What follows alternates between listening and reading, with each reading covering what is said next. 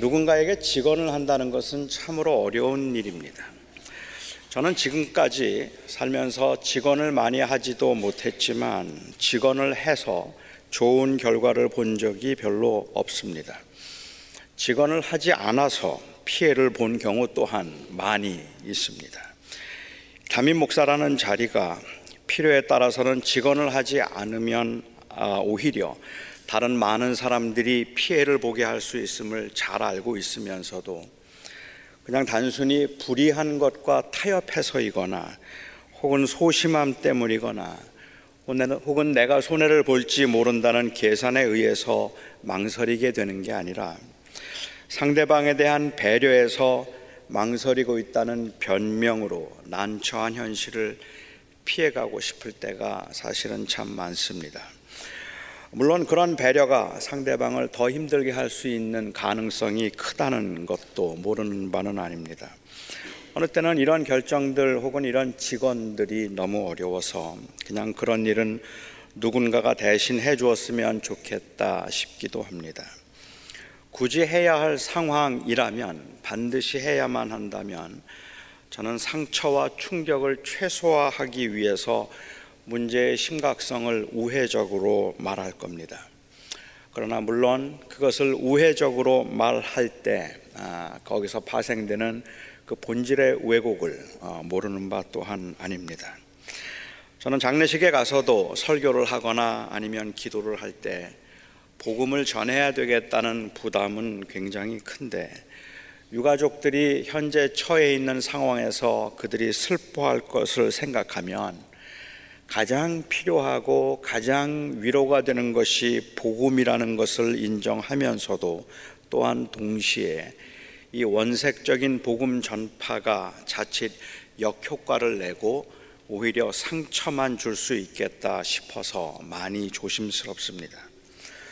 불편한 이야기를 내용을 바꾸거나 타협하지 않으면서 동시에 상처가 되지 않도록 전달하는 것은 정말로 어려운 일입니다. 상황에 따라서 뭐 조금씩은 다르겠지만 강경함이 언제나 최선이 되는 것도 아니고 그렇다고 유함이 최선이 되는 것도 아닙니다. 성격 나름이라고 말하기도 해요. 그 사람의 성격에 따라서 다를 거라고 말하기도 하는데 저는 상대방이 처해 있는 그 현재의 그 입장을 생각하고 그리고 한 개인이 그리스도 안에서 성숙해야 할 그 성품이 성품이 성숙해야 될 그 과정을 생각한다면 그냥 성격 나름이라고 말하는 것도 핑계에 불과할 거라고 생각이 됩니다. 상대방에 관해서 너무 직설적이고 너무 원색적으로 말하는 것도 부담스럽지만 특히 자기 자신에 관해서 말할 때 너무 노골적으로 자기 자랑을 하는 것도 아주 불편합니다. 뭐 그렇게 큰 자랑거리도 아니고 자랑할 만한 것이 아님에도 불구하고 자기 교회 교인은 몇 명이라든지 자기는 무슨 공부를 했다든지 자기는 이런 이런 사역과 사업을 해서 이런 업적이 있다든지 하는 이야기들을 들으면 사실 개인을 소개하고 있는 사소한 이야기에 불구함에도 불구하고 이야기임에도 불구하고 그런 거창한 소개에 존경심이 생기기보다는 오히려 거부감이 생기는 게 사실입니다. 경쟁과 비교에 익숙해져 있는 현대인들은 그 경쟁과 비교에 의해서 많은 상처를 받았기 때문에라도 이 부분에 특별히 민감해서 말하는 사람만 눈치를 못 채고 있지 눈치가 없는 사람들조차도 그 은근한 자랑을 감지해낼 수 있습니다. 그것이 사실이라고 할지라도 노골적이고 원색적인 자랑은 그래서 늘 불편하고 거북합니다. 게다가 자기의 경력이나 혹은 신분을 드러내면서 상대방의 헌신과 순종을 요구하면 더 강한 거부감이 생깁니다. 그것이 자신의 신분에 의한 것이든 아니면 지위에 의한 것이든 설득이어야지 강압이면 불편하고 부탁이어야지 요구면 마음을 닫게 됩니다. 특히 현대인들은 이 결정과 그리고 상황 판단에 지나치게 신중하고 우유부단한 편이라서 현대인들이 경험하고 있는 심각한 장애 중에 하나가 바로 이 결정장애라고 말하기도 하고 그래서 현대인들이 가지고 있는 증후군을 햄릿 증후군이라고 부를 정도로 현대인들은 이것이냐 저것이냐 어떤 것을 결정하는데 아주 어, 이 익숙하지가 못한 상태입니다. 그래서 누군가가 확실하게 끌어주기를 기대하면서도 누군가가 대신 결정해 주기를 기대하면서도 옛날처럼 그런 권위적인 카리스마를 가지고 위압적으로 사람을 누르거나 강압적으로 무언가를 주입시키려고 하면 그러면 당장 거부감을 일으킵니다. 비단 현대인들뿐만이 아닐 것 같아요. 옛날 메시아를 기다리던 당시의 사람들도 원색적인 표현에는 상당히 부담을 느꼈을 겁니다. 예수님께서 당신을 생명의 떡이라고 말씀하셨을 때까지만도 괜찮았습니다. 예수님께서 나를 믿는 자는 목마르지 않고 나를 믿는 자는 줄이지 않을 것이라고 말씀하셨을 때만 해도 신학적으로 어느 정도 정립되어 있었고 그리고 지적으로 성숙함에 있었던 사람들 예수님을 찾아온 사람들로서는 그 말도 아주 이해 못할 말은 아니었습니다. 하나님께서 보내신 메시아로 예수를 믿으면 하나님께서 필요한 것들을 채워주시고 풍성하게 그 삶을 인도하실 것이라는 의미일 테니까 나를 믿으면 목마르지 않고 나를 믿으면 줄이지 않을 거라는 주님의 표현이 투박하기는 해도 아주 틀렸다 말할 것은 아니었습니다. 그런데 주님께서는 사람들의 마음을 닫게 만드는 아니 마음을 아주 혼란스럽게 하는 말씀을 하셨습니다. 자신이 하늘에서 내려왔다고 말씀하신 겁니다. 하늘에서 그냥 왔다는 말은 뭐 좋게 이해 생각하고 이해하려고 하면 듣기에 따라서는 그렇게 심하게 거부감을 느끼지도 느끼지 않을 수도 있습니다. 가령 제가 오늘 설교를 하면서 여러분들에게 저는 하늘에서 온 목사입니다라고 이렇게 이야기를 한다면 저를 이해하고 저를 좋아하시는 분들은 제가 하늘에서 보낸 혹은 하늘에서 온 목사라는 말을 하나님의 뜻에 의해서 사명을 가지고 이 땅에 온 사람이라는 의미로 이해를 해주기만 한다면 하늘에서 온 것이라는 말도 뭐 맞다 이렇게 어, 생각할 수도 있을 것 같아요. 그런데 만일 제가 오늘 나는 하늘에서 내려왔습니다라고 말한다면 그냥 not only I came from heaven but I came down from heaven. 나는 하늘로부터 내려왔습니다라고 말한다면 여러분 어떻게 이해하시겠습니까? 더구나 마치 만나가 하늘에서부터 내려온 그 내려왔던 것처럼 예수님이 당신은 바로 하늘에서부터 내려온 생명의 떡이라고 말한다면 그것을 문학적인 표현이라고 할지라도 오해의 소지가 너무 많아서 지나치다고 생각하지 않으시겠습니까? 그런데 예수님께서 하시는 말씀은 단순히 문학적인 표현이 아니라 모든 사람들을 혼란스럽게 할 만큼 너무도 분명하게 말씀하셨단 말이죠. 어떤 사람들이 말하는 것처럼 니고데모를 만났을 때는 그에게 맞추어서 대화를 주도하시고 사마리아 여인을 만났을 때는 그 사마리아 여인에게 맞추어서 그 입장과 수준에 맞추어서 대화를 끌어가셨던 우리 예수님은 전도자로서 최고의 모델일 뿐만 아니라 어떤 전도적 기술을 본을 보여주고 있는 분이라고 그렇게 어, 어떤 사람들이 말을 한다면 저는 적어도 이 부분에 있어서는 예수님은 최악의 커뮤니케이터요. 예수님은 최악의 전도자라고 말하겠습니다. 이 말은 너무 자극적이고 그리고 애매하고 받아들이기가 너무 힘든 말씀이었습니다. 그래서 사람들이 수군거렸습니다. 저자가 저 사람이 예, 예수 요셉의 아들이 아니냐? 그 아버지를 우리가 알고 있는데 그런데 어찌하여 하늘에서 내려왔다고 말하느냐? 그 부모를 우리가 알고 있는데 자기가 지금 어찌하여서 하늘에서 내려왔다고 하느냐? 그리고 수군거렸습니다. 여러분 지금 이 질문을 한 사람들은 예수님을 공격하고 있던 바리새인들이 아니었습니다. 지금 이 질문을 한 사람들은 예수님의 말에 트집을 잡아서 어떻게든지 예수님을 흠집을 내고 예수님을 어, 괴롭히려고 했던 사람들이 지금 이 질문을 이 반응을 보이고 있는 게 아니라는 말입니다. 이들은 어떻게든지 예수를 믿으려고 하는 사람들입니다. 이들은 예수님이 좋아서 예수님을 찾아서 가버나움까지 왔던 사람들이고 어찌 보면 최고의 예수님의 수종자들입니다. 그런데 예수님의 말씀은 그들도 이해할 수 없을 만큼 원색적이어서 이거는 그냥 문학적인 표현이라고 들을 수 없는 말이었다는 말입니다. 어릴 적부터 보아왔는데 그 아버지를 아는 사람들도 있는데 하늘에서 내려왔다니요. 그런데 주님께서 그들에게 말씀하십니다. 너희는 서로 수군거리지 말아라. 수군거림은 사실 사람을 굉장히 기분 나쁘게 만듭니다.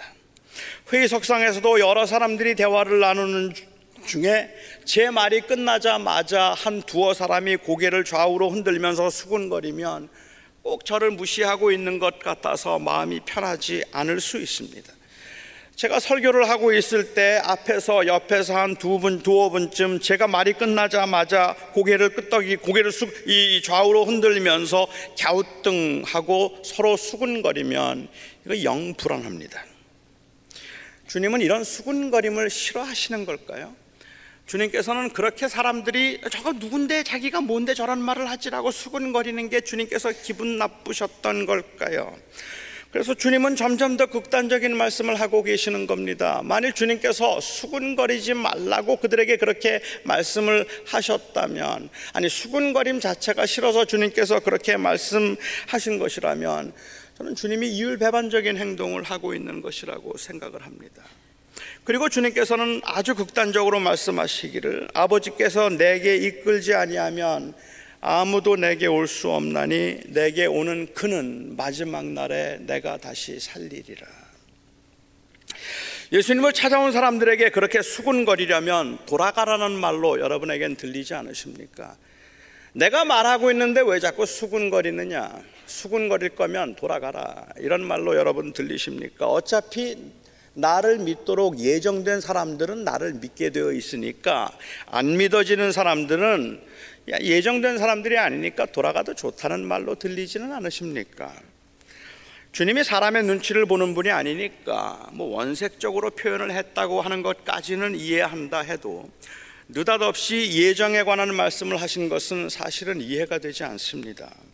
그러니까 그들이 아무리 예수님의 말씀이 더 듣고 싶어서 궁금해서 예수님이 하시는 말씀이 잘 이해가 안 되기 때문에 수군거리면서 도대체 저 말씀이 무슨 뜻일까를 묻는 사람들이라 할지라도 예정이 되지 않았다면 그러면 믿을 수 없게 될 것이라는 의미로 주님께서는 이 말씀을 하시는 걸까요?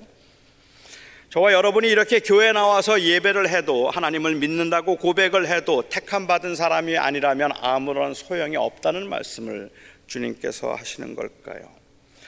저는 이 말씀이 예수님께서 느닷없이 선택에 관한 교리를 가르치기 위한 의도에서 하신 말씀이 아니라고 생각합니다.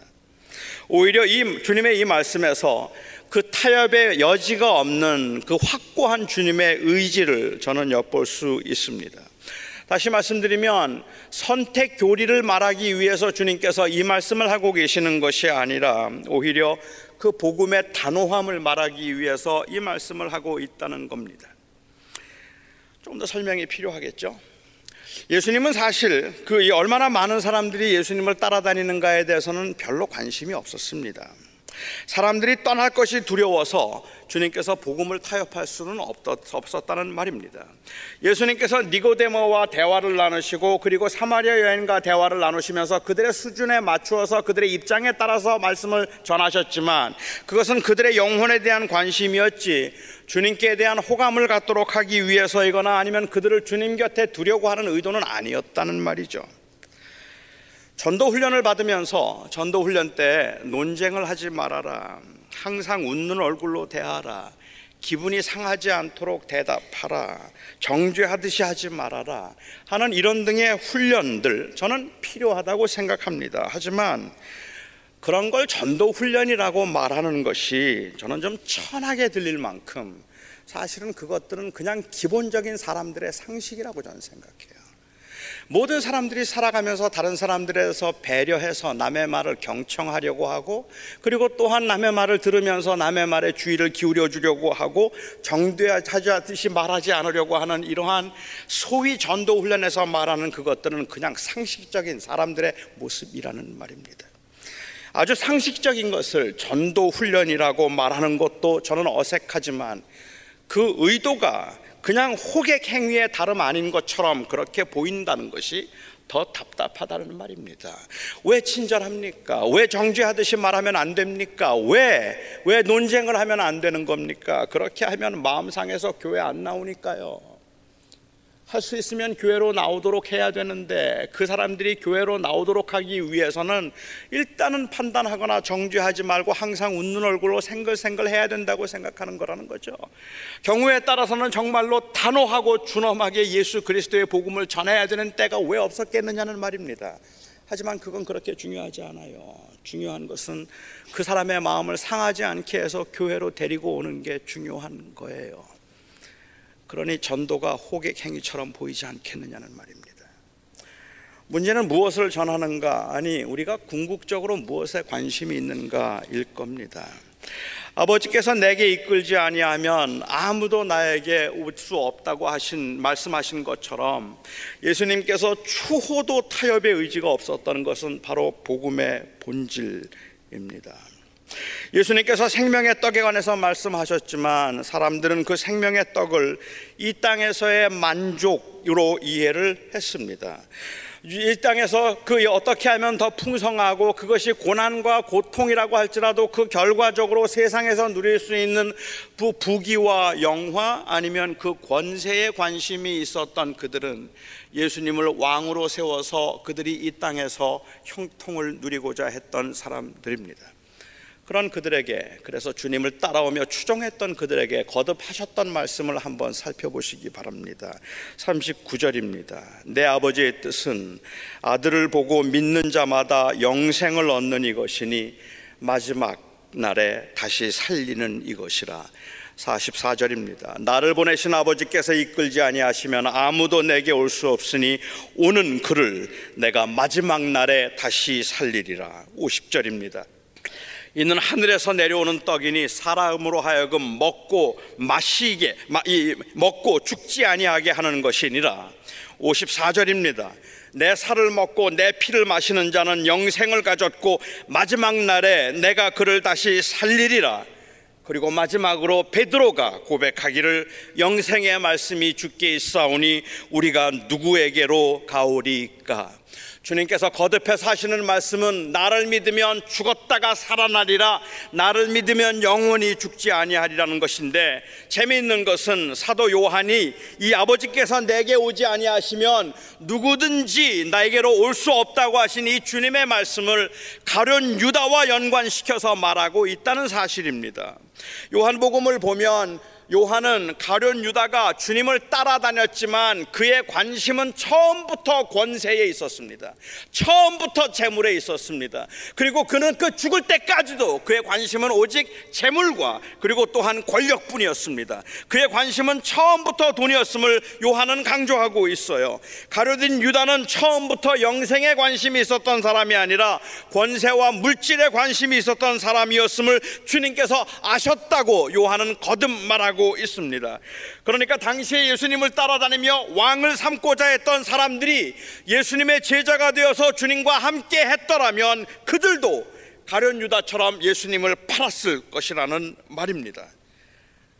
그런 그들의 비위를 맞추고 그들이 원하는 대로 말씀하지 않으면 그러면 모두들 다 주님을 떠나간다고 해서 주님께서 말해야 할 것을 말하지 않을 수는 없었습니다. 마지막 날에 다시 사는 것, 그래서 영생을 얻는 것.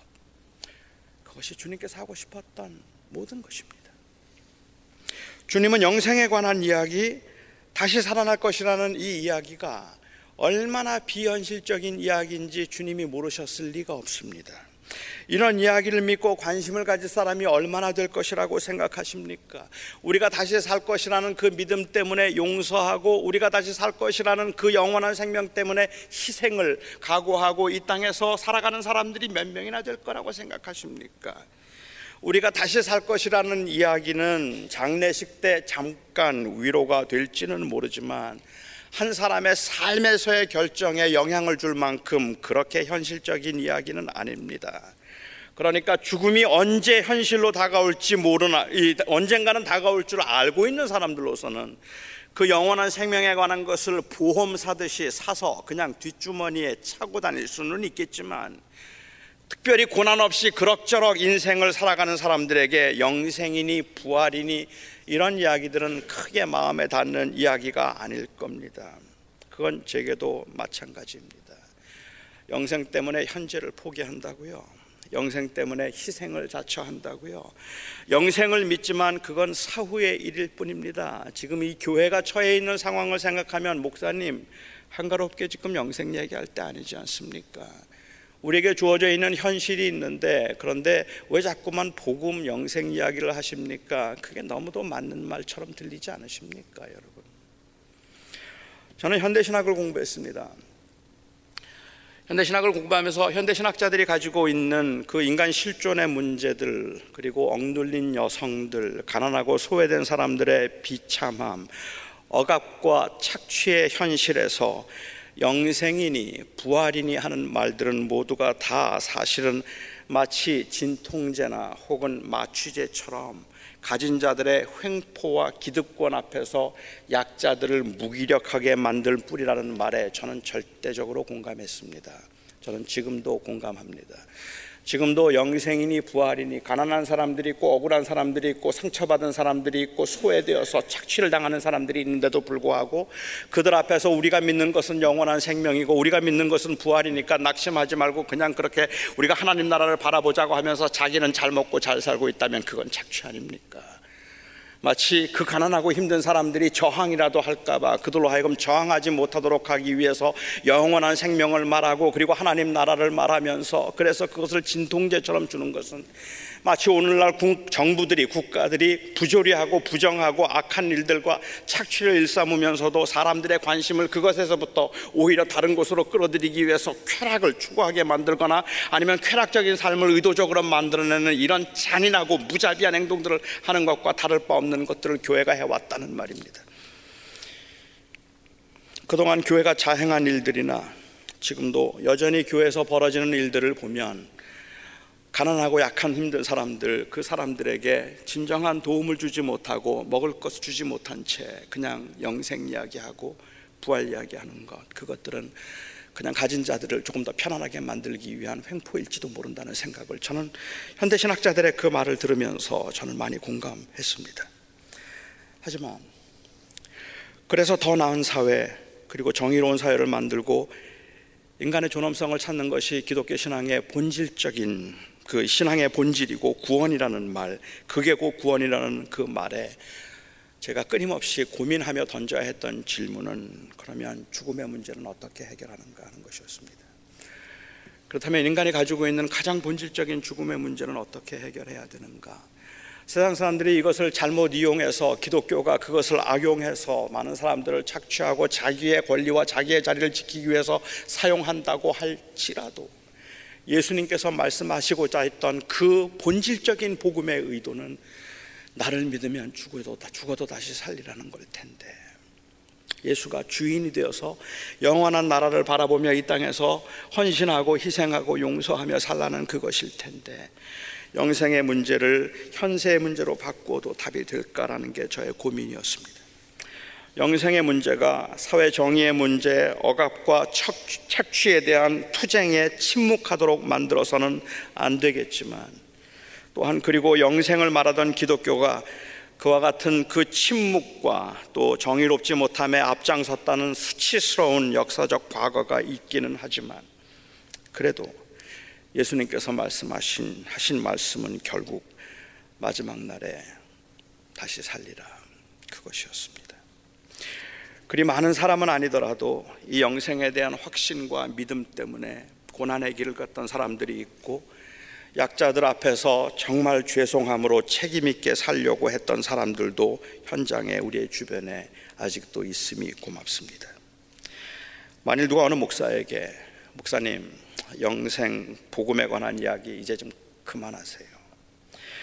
요즘 사람들 그런 말 좋아하지 않습니다.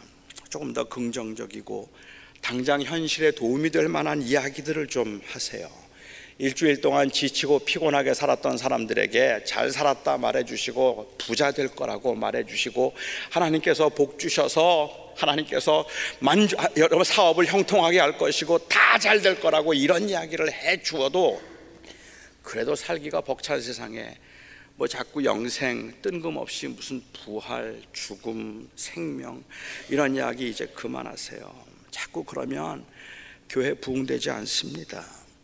어떤 목사에게 누가 이렇게 말했다고 가정해 보죠. 그때 그 목사가 이렇게 대답합니다. 아버지께서 이끌지 않으면 주님께로 올 사람이 없습니다. 주님께 가는 그 사람을 하나님께서 다시 살리실 겁니다. 이렇게 대답을 했다면 그가 말하고 싶은 것은 예정에 관한 교리가 아닌 겁니다. 그가 말하고 싶은 것은 사람들에게 듣기 좋게 말을 하고 사람들을 많이 모으기 위해서 복음을 타협하지는 않겠다는 의지를 말하고 있는 겁니다. 주께서 인도하는 사람들은 올 테니 나는 상관하지 않겠습니다. 그러니까 뭐 나는 그냥 전하기만 하면 되는 거지 믿든지 안 믿든지 무슨 상관입니까? 이런 태만함을 말하고 있는 것도 아닌 겁니다.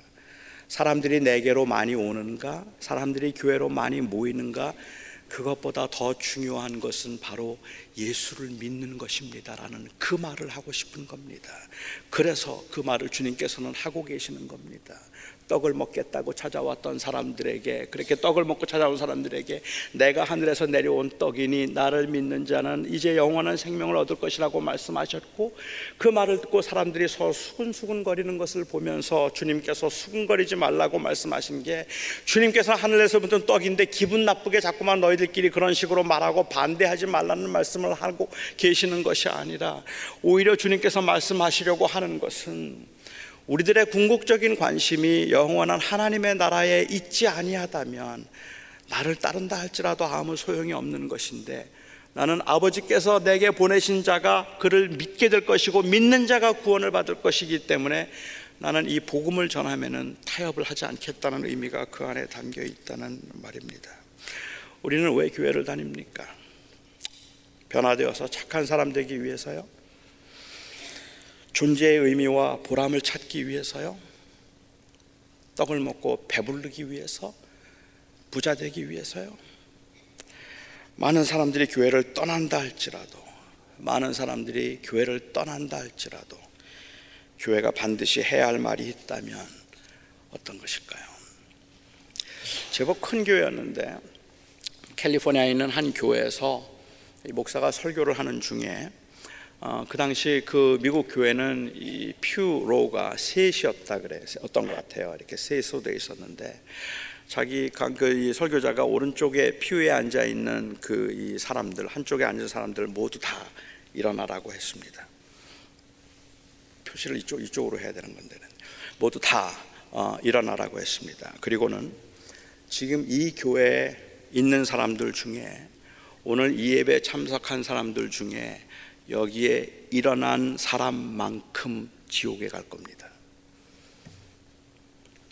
일어난 사람들이 지옥에 간다는 의미는 아니었고 교회 다니지만 인격적으로 주님을 영접하고 주님과의 그 하나님의 나라에 관심을 갖기보다는 세상에 관심을 가진 교인들이 더 많다는 것을 가시적으로 보여준 것인데 그때 일어났던 사람들 중에 많은 사람들이 기분이 나빠서 교회를 떠났답니다.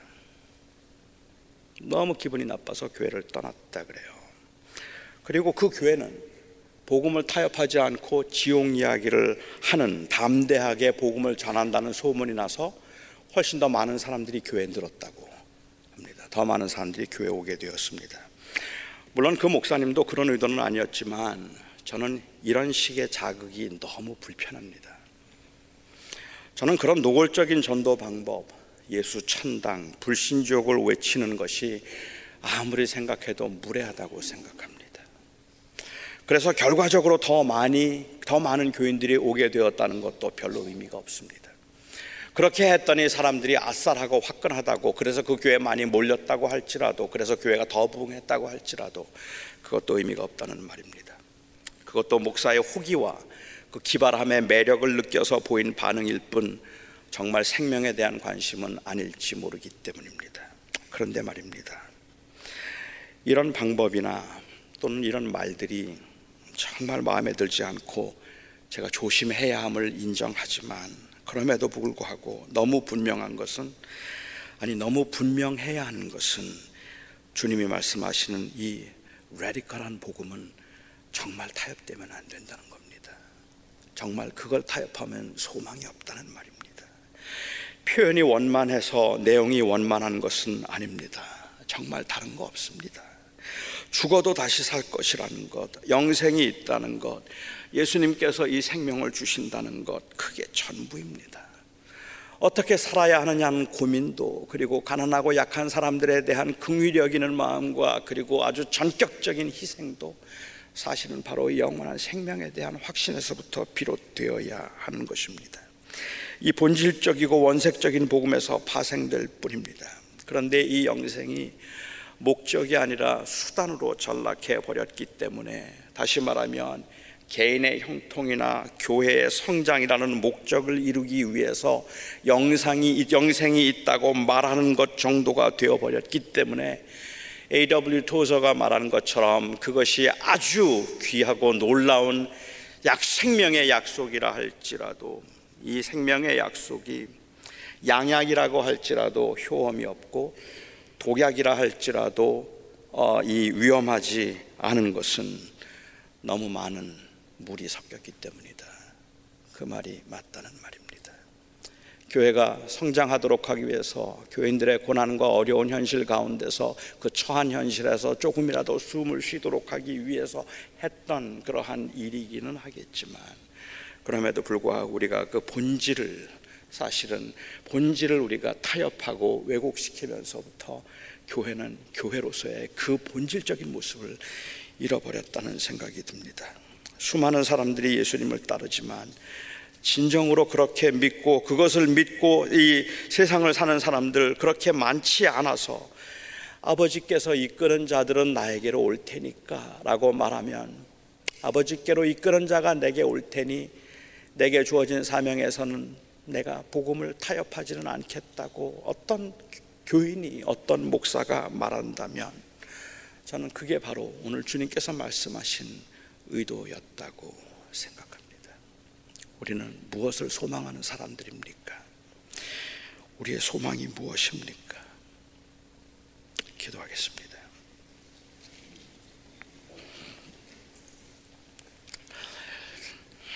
하나님, 너무 벅차서, 너무 버거워서, 너무 혼란스러워서 다른 말을 듣고 싶습니다. 내가 너 부자 되게 해주겠다는 말씀, 이 교회 문제 내가 다 해결해 주겠다는 말씀, 지금은 힘들지만 기어코 부흥하게 될 것이라는 말씀, 그런 말씀들이 듣고 싶습니다. 그런데 주님께서는 그런 말씀보다 그 많은 사람들이 다 주님을 떠나가고 있는데도 정말 그 주님을 좋아서 추종하던 사람들이 다 그런 거 말고요라고 외치며 다 떠나가고 있는데도 나를 믿으면 다시 살리라. 내게 주는 생명, 나에게로 오는 자들은 영원히 살게 되리라.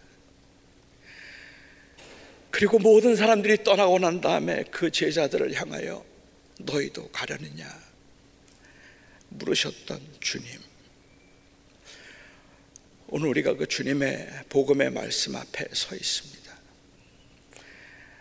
너무 힘들지만, 너무 답답하지만, 그리고 너무 고통스럽고, 여기 있는 어떤 분들은 그 말할 수 없는 분노, 회의, 그리고 좌절, 실망 가운데 있지만 그런 저희들에게 주님께서 오늘 너희도 가려느냐 물으신다면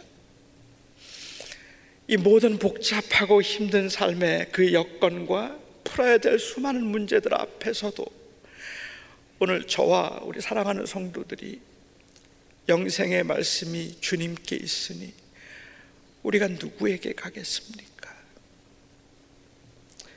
이 대답을 회복하고 싶습니다. 하나님, 우리가 소망하는 것은 하나님의 나라입니다. 그그 생명을 주신 주님 때문에 혼란과 분노와 억울함과 상실함 가운데서 사랑하는 성도들이 힘을 얻게 하여 주시옵소서. 예수님의 이름으로 기도합니다.